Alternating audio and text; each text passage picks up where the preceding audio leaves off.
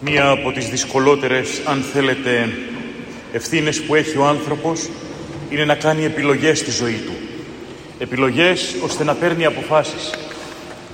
Και αν κάτι χαρακτηρίζει την κοινωνία του 21ου αιώνος, είναι το γεγονός ότι οι άνθρωποι φοβούνται να παίρνουν αποφάσεις. Γιατί, μήπως ο άνθρωπος του 21ου αιώνος είναι ταπεινός, μήπως ο άνθρωπος του 21ου αιώνος συνειδητοποιεί το μέγεθος των ευθυνών του, μήπως ο άνθρωπος του 21ου αιώνος είναι από εκείνη την παλαιά κοπή των ορίμων και μεστομένων ανθρώπων που να συνειδητοποιεί ότι πολλές φορές έχει όρια και δεν μπορεί να τα κατορθώσει όλα. Όχι. Ο άνθρωπος του 21ου αιώνα αισθάνεται σχεδόν Θεός. Όχι σχεδόν.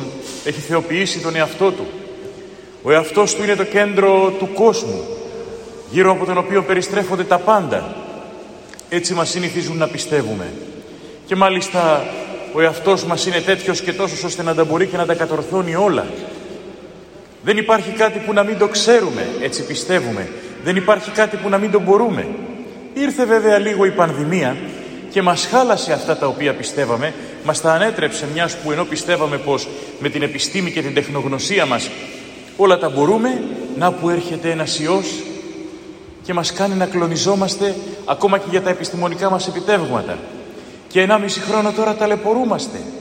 Και ενώ είχαμε θεοποιήσει τις ικανότητές μας, την επιστήμη μας, τις εφευρέσεις μας, την εξέλιξή μας, την τεχνολογία μας, να που ξαφνικά διαψευδόμαστε και βλέπουμε ότι μάλλον υποχωρούμε σε πολλά πράγματα, μάλλον έχουμε πολύ δρόμο ακόμα να διανύσουμε, μάλλον δεν μπορούμε να κατανοήσουμε και να γνωρίσουμε αυτό το οποίο τελικά αποτελεί το ουσιαστικό νόημα της ζωής μέσα από τέτοια πιστεύματα αυτάρκειας και αυτοδυναμίας.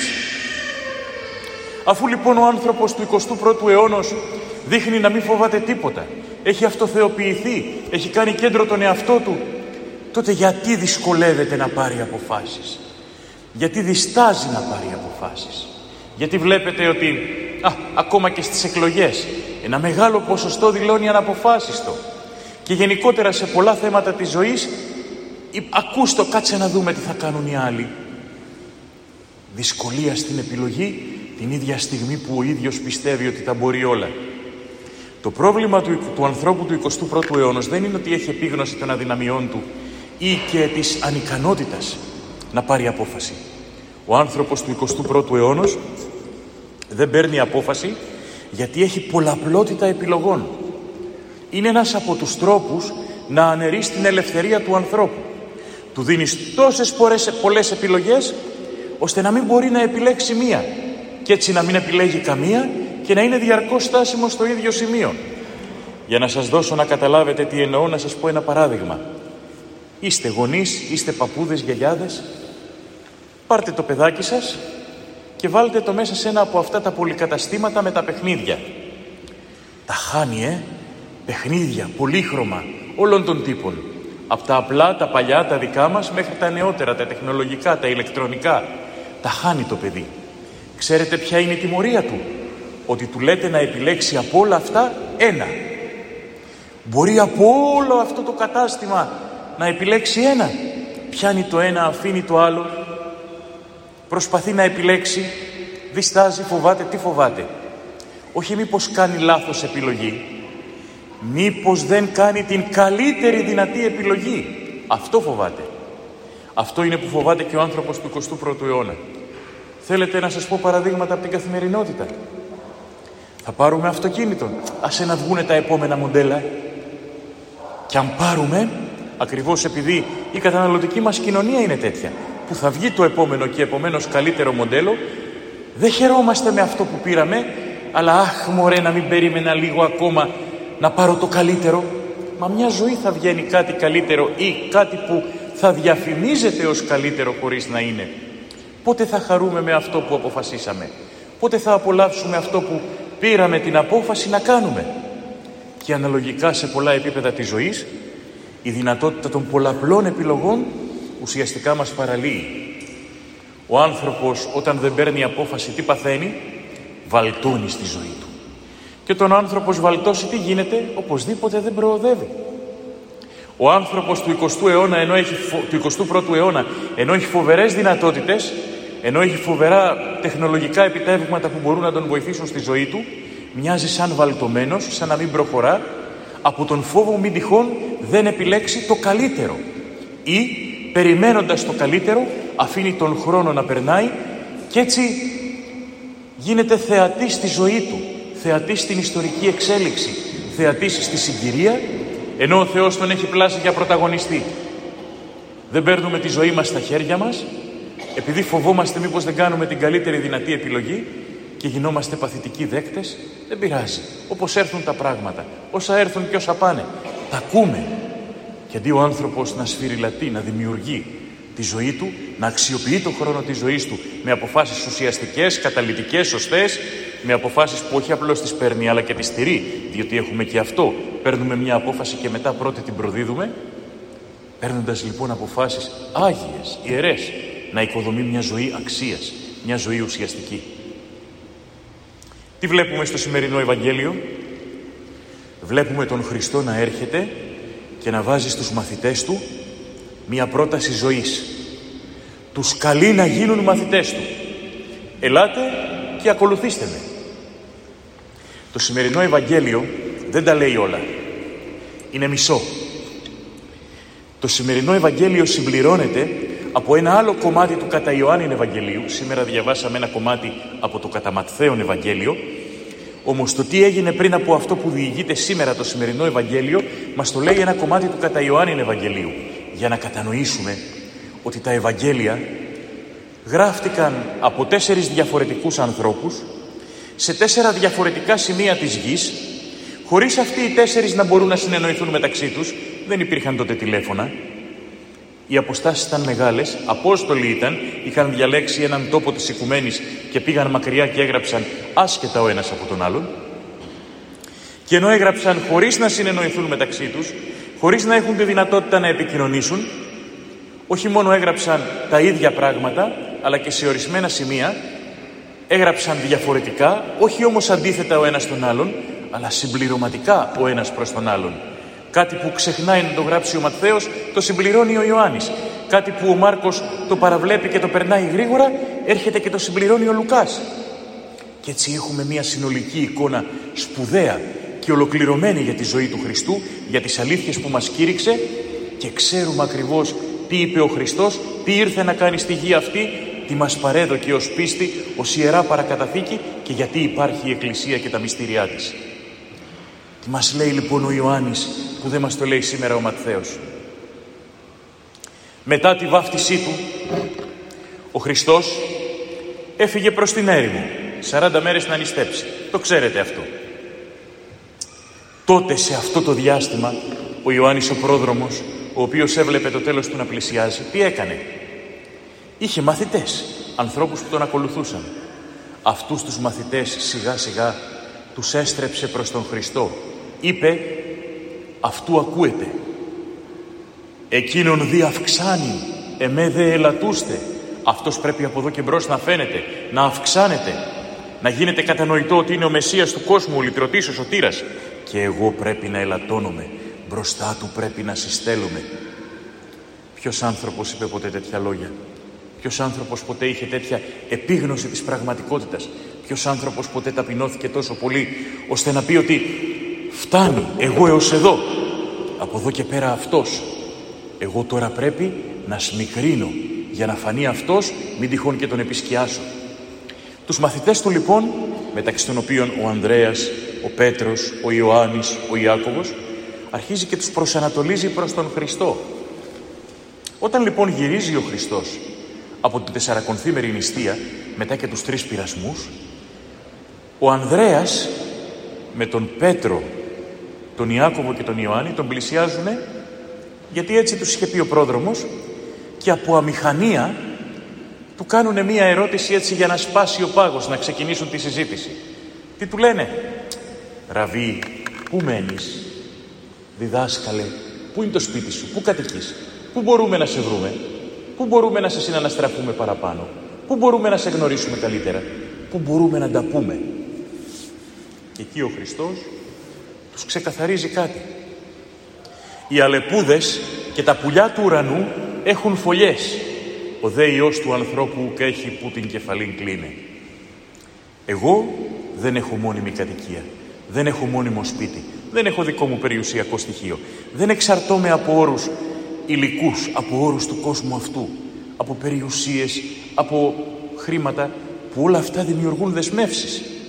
Ο Χριστός επορεύθη τελείως ελεύθερος. Όμως δεν τους το λέει αυτό για να τους κάνει φιγούρα, για να τους εντυπωσιάσει «Α, είμαι φτωχός, α, είμαι ταπεινός, κοιτάξτε πως ζω, δοξάστε με» κτλ. Δεν κάνει ένα εγωιστικό έργο. Δεν τους λέει κάτι το οποίο έχει να κάνει με τη δική του αυτοπροβολή και τη δόξα. Τους ξεκαθαρίζει τα πράγματα. Σας είπε ο πρόδρομος να έρθετε προς εμένα. Να ξέρετε ότι εγώ είμαι έτσι. Να ξέρετε ότι από μένα δεν θα περιμένετε ανέσεις. Δεν θα περιμένετε ανταμοιβές. Δεν θα περιμένετε τίποτα επίγειο. Ξεκαθάρισμα λογαριασμών. Οι καλοί λογαριασμοί κάνουν τους καλούς φίλους. Και στη συνέχεια τι γίνεται; Στη συνέχεια γυρίζει ο καθένας στο έργο του. Οι μαθητές επιστρέφουν σε αυτό που κάνανε. Να είναι ψαράδες. Ο Χριστός συνέχισε μέχρι να φτάσει η ώρα να τους καλέσει. Συνέχισε μόνος. Γιατί έκανε όλο αυτό ο Χριστός; Για να τους δώσει τη δυνατότητα της επιλογής, να τους δώσει τη δυνατότητα της οριμότητας της σκέψης, να σκεφτούν, να πάρουν απόφαση, ώστε τελικά όταν θα έρθει η ώρα να τους καλέσει, η απόφαση να μην είναι βεβαιασμένη, αλλά να είναι προϊόν όριμης σκέψης. Να είναι ξεκάθαρα τα πράγματα. Ο Χριστός δεν προσκαλεί, όπως συγγνώμη οι άνθρωποι πολλές φορές, στην προσπάθειά τους να μας κάνουν να κάνουμε αυτό που θέλουν. Δεν μας προσκαλεί με ελκυστικό τρόπο, συγγνώμη με γαλιφιές, συγγνώμη με έναν τέτοιο τρόπο που να μας μπερδέψει και να μας κοροϊδέψει και να μας υποχρεώσει να τον ακολουθήσουμε. Όχι. Ο Χριστός ξεκαθαρίζει τα πράγματα. Στο σημερινό Ευαγγέλιο παρακολουθούμε την κατάληξη όλων αυτών των πραγμάτων.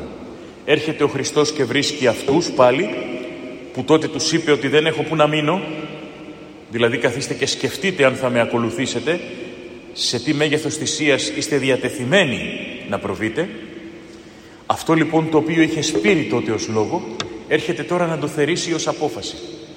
Και πλησιάζει Ανδρέα και Πέτρο, Ιάκωβο και Ιωάννη και τους κάνει την πρόταση.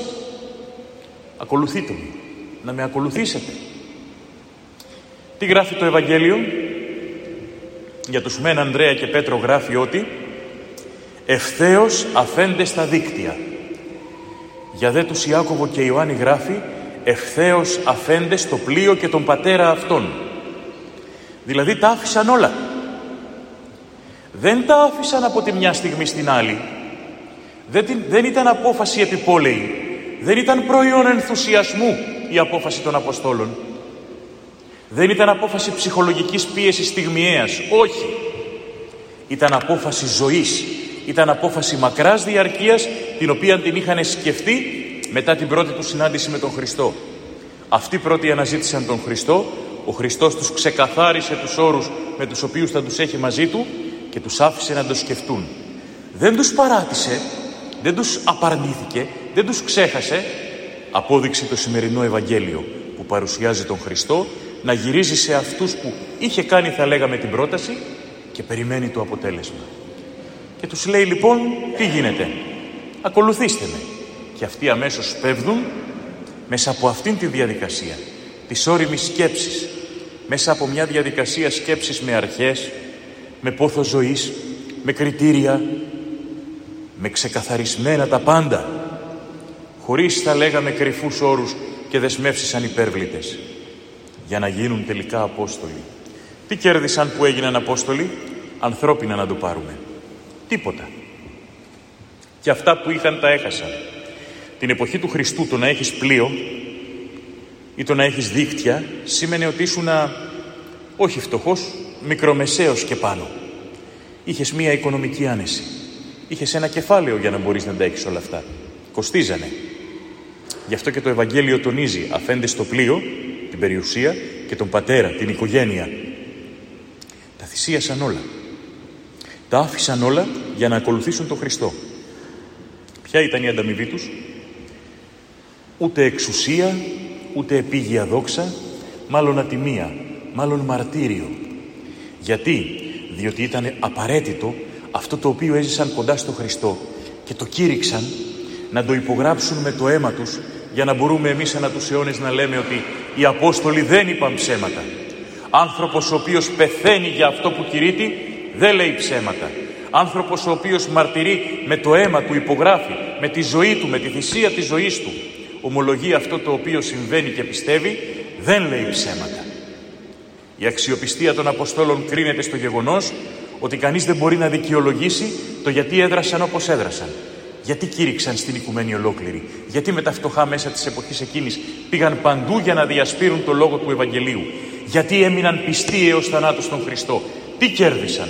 Ανθρωπίνος τίποτα. Ουσιαστικός τα πάντα.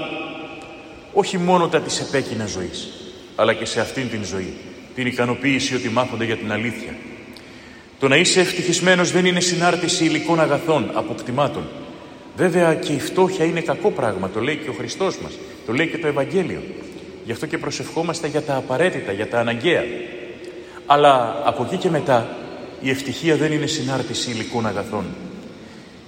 Η ευτυχία είναι συνάρτηση του να αισθάνεσαι ότι η ζωή σου πιάνει τόπο, ότι κάνεις κάτι ουσιαστικό, ότι προσφέρεις στην κοινωνία και στην εκκλησία, στους άλλους ανθρώπους, ότι η ζωή σου δεν πηγαίνει χαμένη, ότι τα χρόνια της ζωής σου δεν κυλάνε σε μία ματαιότητα, αλλά ότι θυσιάζεσαι υπηρετώντας, διακονώντας.